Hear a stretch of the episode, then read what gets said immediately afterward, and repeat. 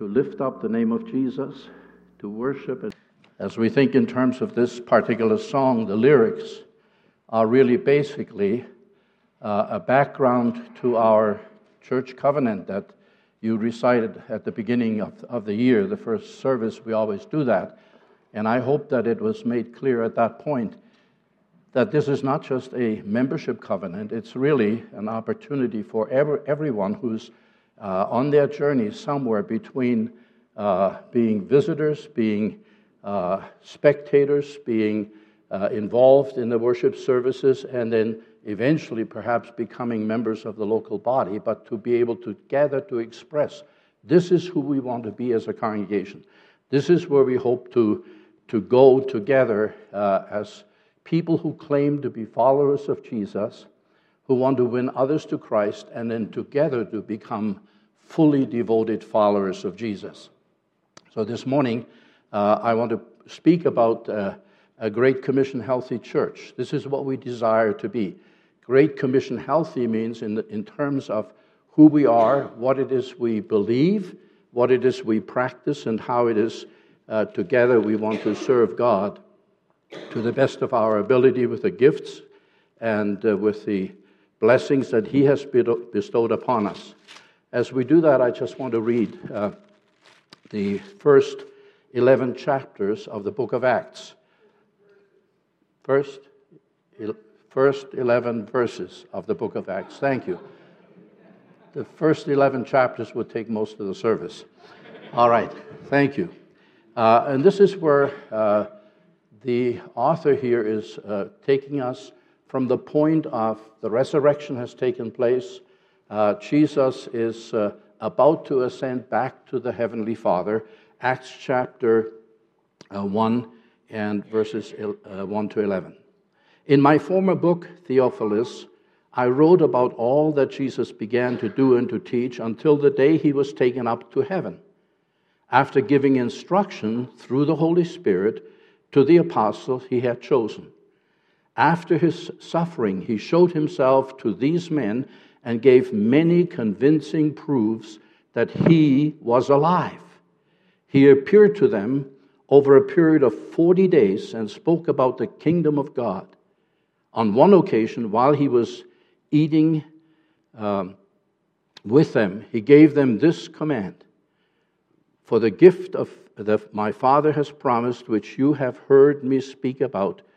For John baptized with water, but in a few days you will be baptized with the Holy Spirit. So then they met together. They asked him, Lord, are you at this time going to restore the kingdom to Israel? He said to them, It is not for you to know the times or dates the Father has set by his own authority, but you will receive power when the Holy Spirit comes on you, and you will be my witness. After he said this, he was taken up before their very eyes, and a cloud hid him from their eyes. They were looking intently up into the sky as he was going, when suddenly two men dressed in white stood beside them. Men of Galilee, they said, why do you stand here looking into the sky? This same Jesus who has been taken from you into heaven will come back in the same way you have seen him go into heaven. That's an interesting story, and uh, I recognize that uh, we're living in a day and age where many, many people are being attracted to all kinds of end time prophecies because there's an urgent sense that it can't last much longer. The world can't get much worse than it is now. And yet, uh, when we think in terms of what Jesus said to his disciples, what their focus should be, it wasn't about, about, about the end time, it was about what they were to do while here on earth. And so today is a very special day uh, for our church because we celebrate a number of elements that are all part of that Great Commission. The Great Commission was expressed uh, in the New Testament in, in several different ways. Uh, each of the gospel writers has something to say about it, and here uh, is uh, a, a, slightly different twist to the same Great Commission, uh, Jesus speaking to his disciples.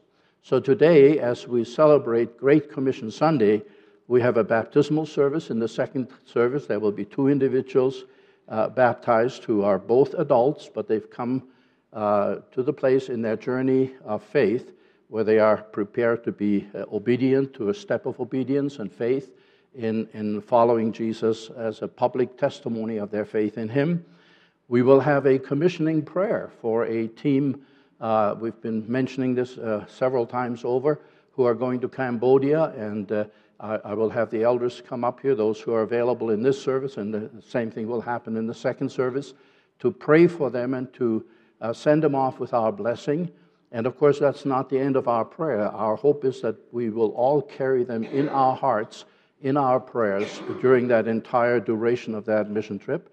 We also will be celebrating the Lord's Supper together, as you can see, and that is part of uh, uh, what in the Great Commission Jesus says, and teach them to do everything that I have commanded you.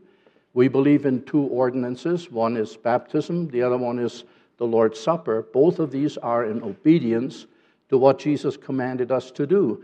And so, as a church, we practice this.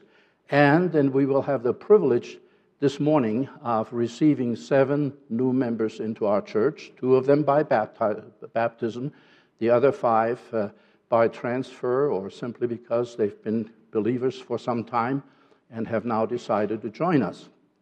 So, as we do that, all of that will happen in the second service. I'm telling you about it now so that if you desire, you could be part of that experience as well. As I said, many uh, believers nowadays are drawn to those prophetic statements and conferences and books and seminars. In fact, uh, I have encountered some people. It doesn't matter where we start, we always end up in end time prophecy because that's all their focus. And sometimes, unfortunately, with that comes a sense that if Jesus is really coming soon, then there's no point sending missionaries overseas. There's not time anymore. He'll be here soon and, and, and he'll take care of it all. But this is not what Jesus told his disciples. In fact, when we read from Acts chapter 1, verse 7 and 8, what Jesus said to his disciples was that their focus should not be on the end time, but he said to them, It is not for you to know the times and the dates the Father has set by his own authority, but you will receive power when the Holy Spirit comes upon you and you will be my witnesses in Jerusalem and in all Judea and Samaria and to the ends of the earth. These, in fact, were his last words to his disciples. And last words are important. Now, many of you already know that I came to this country as a teenager, basically because back in 1953, my father died of a massive heart attack, uh, unannounced. There was no indication, no illness, no prior signals that this was going to happen. And uh, that just ended my life in Germany as I knew it then as a student in high school. But I will never forget the last words he spoke to me. Because the night he came home from work, had worked overtime hours, I was the only one at home at the time, and uh, he was not feeling well. He didn't look so good either. That was December 1, 1953. And he caught me once again reading one of my favorite novels. I, back then, as a teenager, I was into cowboys and Indians stories and the Wild West. And uh, we had an author in Germany, Karl May, who had, I think, 68 volumes of books, and they were thick books. I read every one of those, and some of them more than once. And so I, I, was enamored with all of this. And when my father came home and he saw me reading that again, these were the words Why do you waste your time on stuff like that? Why don't you study so something comes of you? Those words haunted me for the rest of my life because those were the last words he spoke to me. After that, he went to bed. I heard him moan as he went to bed, and for all I know, that was his last breath, and he died. Well, here we have the last words of Jesus before he ascended back to the Father in heaven. And, and I believe that those last words are not only for the disciples at the time who met him in that hillside in Galilee and who witnessed his ascension into heaven until that cloud received him out of their sight and he was no longer to be seen. And what he said to them don't worry about the end times, don't worry about how it will unfold. That is in God's prerogative. God has given that to his own authority. And, and I'm mindful of the fact that back in the uh, Old Testament period, there were many, many prophecies about what was to happen when the Messiah would come. And the Israelites, especially the religious intelligentsia of, of the Israelites, had figured it all out. They had their systems, they had factions that believed that this is how it's going to play out, and this is how it's going to work out, and this is where the resurrection will take place. And then they had others who didn't believe the resurrection. No, it's going to be this way. And so they would argue and spar with each other. And we've done that throughout the history of the Christian church in very similar ways. So that when Jesus actually did appear, the Messiah, the promised one, and all the signs pointed to the fact that he was it. Many of those people who were students of the scriptures didn't recognize it because it didn't fit their theology. It didn't fit their mindset. It didn't fit their ideas as to how God should play it out. And so Jesus says, No, no, you, you need to be careful that you don't put your emphasis on the wrong issue. This is what's going to happen. You will be, you will receive power when the Holy Spirit comes upon you. And I believe these words have application for the church today, for each one of us, in terms of missional living, in terms of how we spend our time and energy and resources to serve God. And uh, he said, Your primary concern should be this command that you will be witnesses to me throughout the entire world. So, what are the implications? Very quickly. The dynamic implications of that you will receive power when the Holy Spirit comes upon you, and you will be my witnesses. Uh, this is not about a second blessing. Some denominational groups look at this and they say, well, unless you are a believer, and unless you're baptized in water, and unless you have the outpouring of the Holy Spirit as a second blessing, you're not really a believer. I remember when I first started in church planting ministry up in Red Lake, Ontario, I had a great relationship with a Pentecostal pastor. We were the two evangelical pastors in town. And he and I solved all the world's problems on a boat fishing in the Red Lake. And we had great discussions. And he and I were kindred spirits in much of what we, we believed. But in his church, he had some people who who were even more spiritual than the pastor, who would come and they would listen to me preach and they say, Oh, Pastor Sieg is good, but, but he doesn't go far enough. He doesn't go far enough. And they were always waiting for me to uh, talk about a second blessing, to, to talk about the gift of the Spirit and, and, and what have you. And so they judged me on the basis that I did not fit into their theological construct as a pastor, as a believer. So they, they granted me I was probably a believer, but just a so so believer. No, this is not about a second blessing. It's about the infilling of the Holy Spirit. It's about the empowering of the Holy Spirit of believers in whose life the Holy Spirit is resident from the very moment of the new birth. The moment you give your heart to Jesus, the moment you say yes to the gift of salvation through Christ, through his death on the cross, you become a believer, and God Father, God Son, and God Holy Spirit all take up residence in your life. That's what Scripture teaches us. And so it's, it's, a, it's about the fact that the Holy Spirit, who indwells every, every believer at the moment of the new birth, actually also begins to infill and empower as long as we are responsive and willing to go God's way. So let me ask the question When Jesus said these words, was that merely a foreshadowing of what would happen in Acts chapter 2 on the day of Pentecost? I'm sure it was that. But it was more than that. It was the promise that once you are willing to move out into the world as my witnesses, you don't have to do it in your own strength.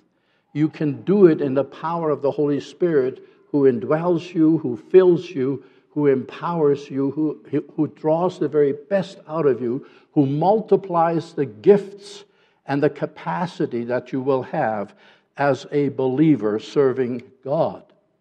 And if that is the case, we need to ask ourselves the question as believers today are we living in that reality?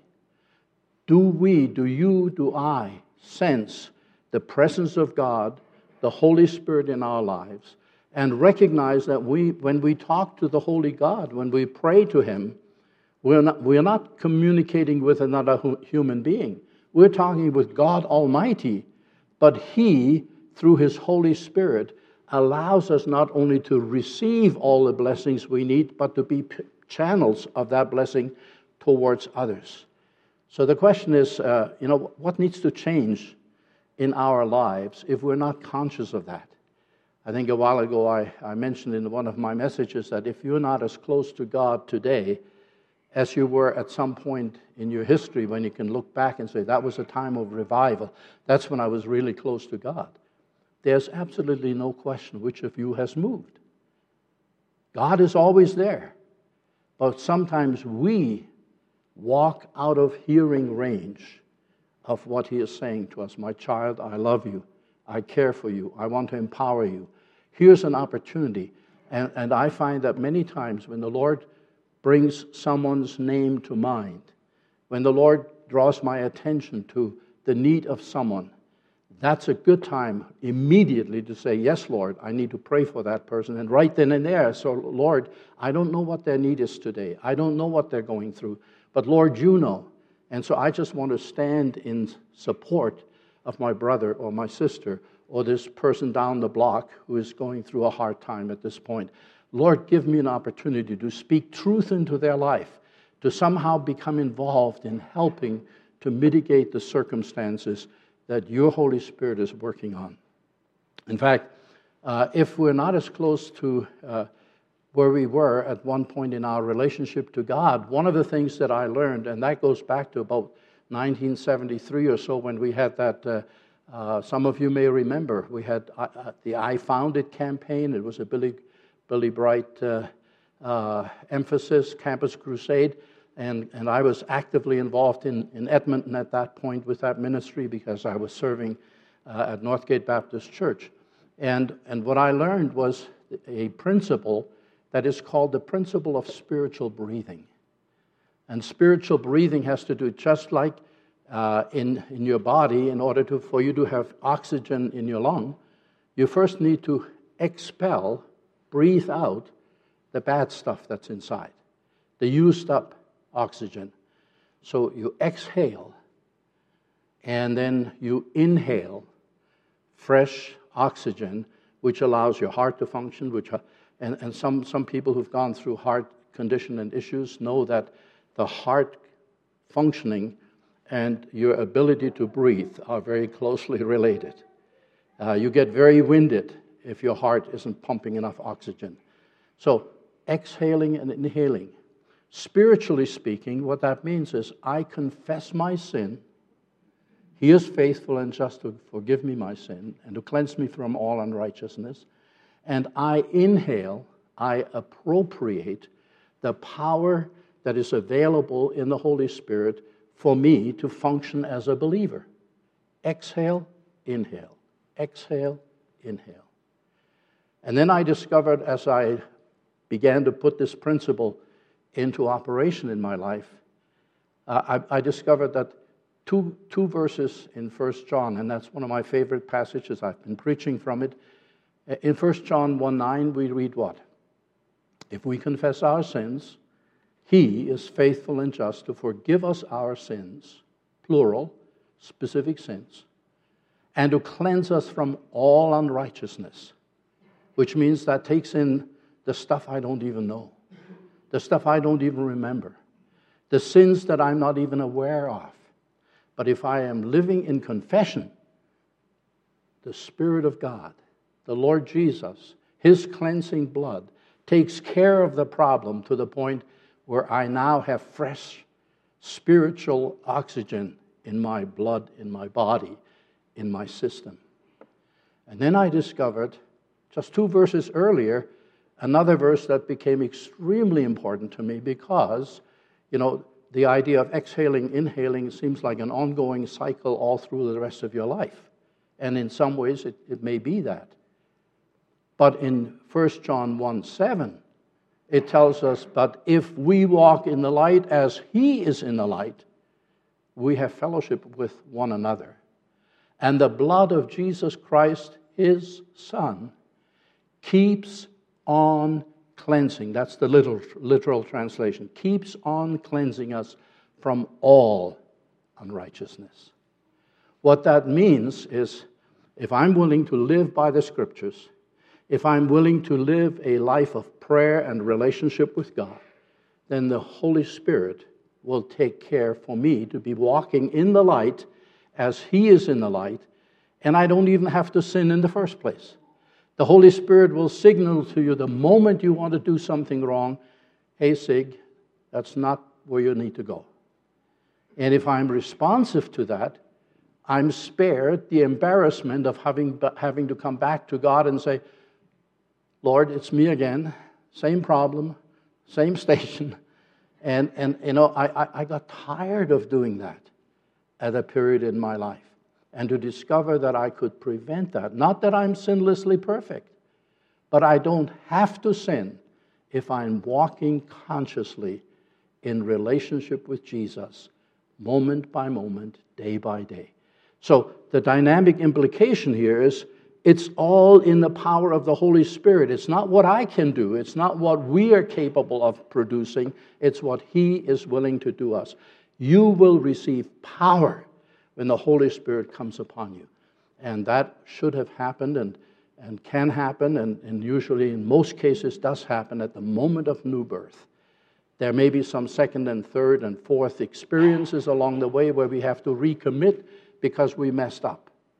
Just like, you know, a, a disobedient son uh, comes and he says, Dad, please forgive me. I was wrong. I shouldn't have said that. I shouldn't have done that. And so we, have a, we hug each other and we say, Yeah, wonderful, I, I forgive you. And then he goes out and does the same dumb thing again. And then he has to come back, Dad, I know I said I'm done with that, but you know what? Yeah, it's hard. And we understand that because in our human relationships, we, whether that's in a marital, situation, in a family situation, whether that is at, at, at the place of uh, employment, we often have, made, have to make things right because we are human and we fail. And so the whole idea here is uh, it's the power of the Holy Spirit. There's also some geographic implications because he says, You will be witnesses in Jerusalem and in all Judea and Samaria and to the ends of the earth. Uh, there's four areas of geography involved here Jerusalem, the home base, family, friends, which is often the most difficult place to witness because those people know us the best. And so they, they can say, Yeah, yeah, I know. I know you're one of those Jesus freaks, but you know what?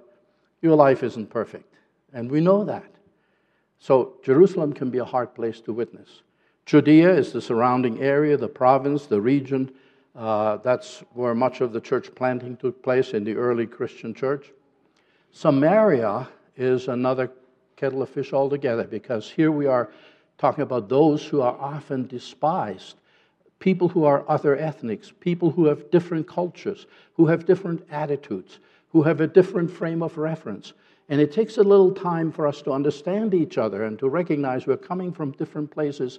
Part of that is our traditions, it's the upbringing, it's, it's how we've always done things.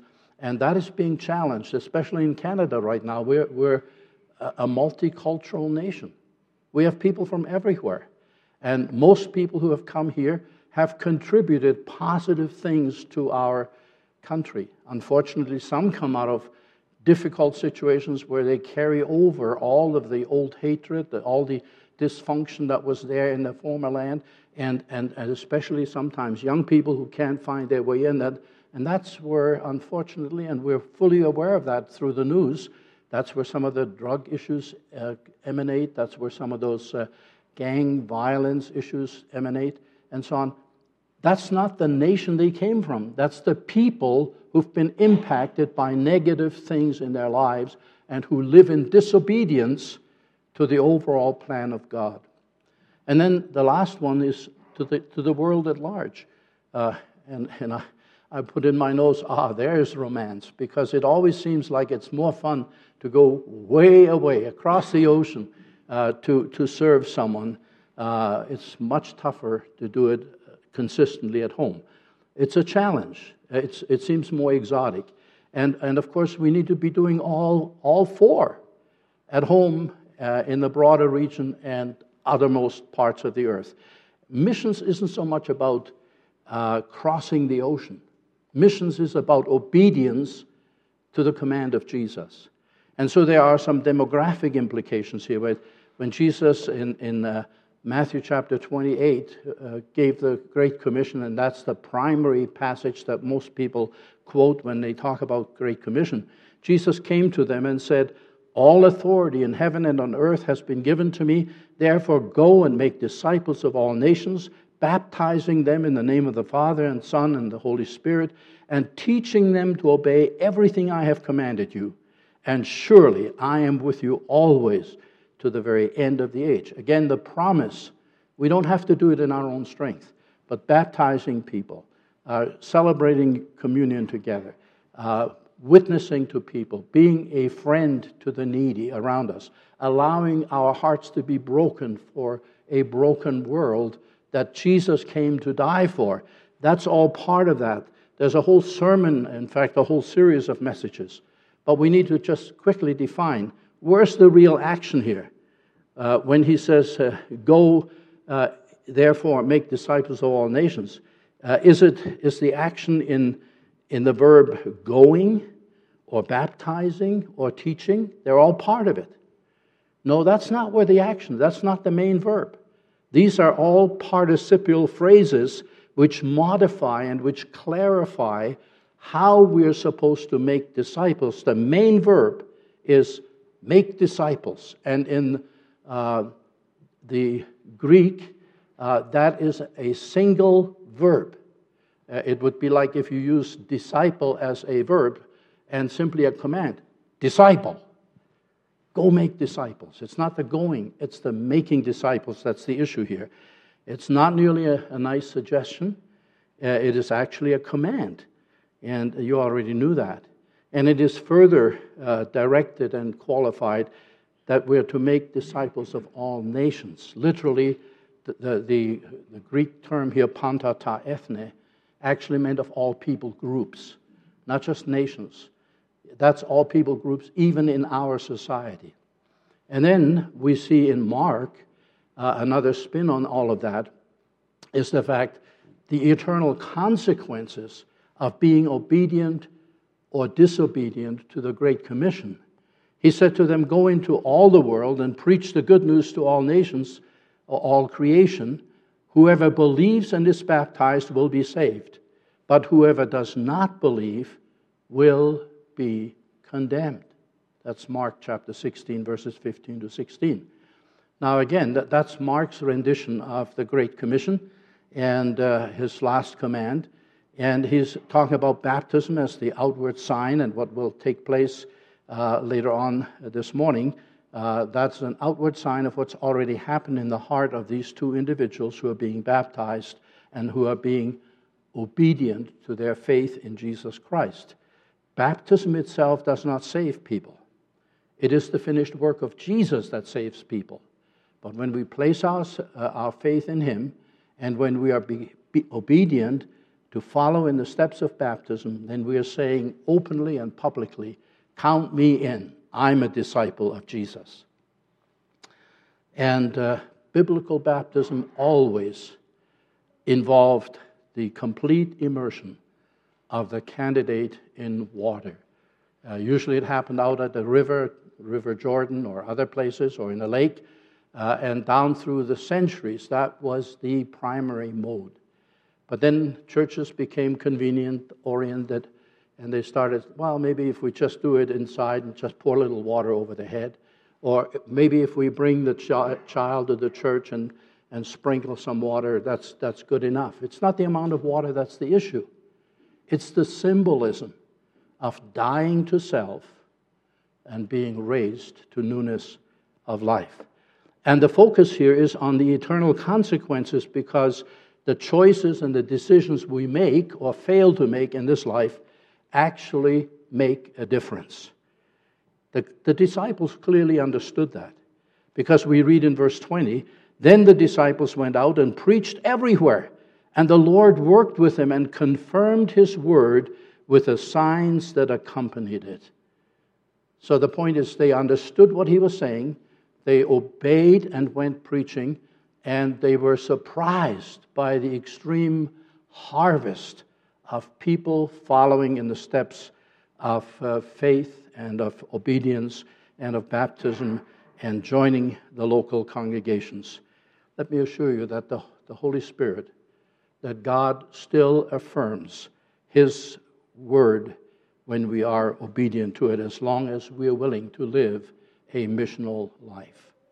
Now, part of that is sending out people from the local congregation into other areas to help uh, fulfill and ex- explain uh, what the gospel is all about. And we're going to that point right now.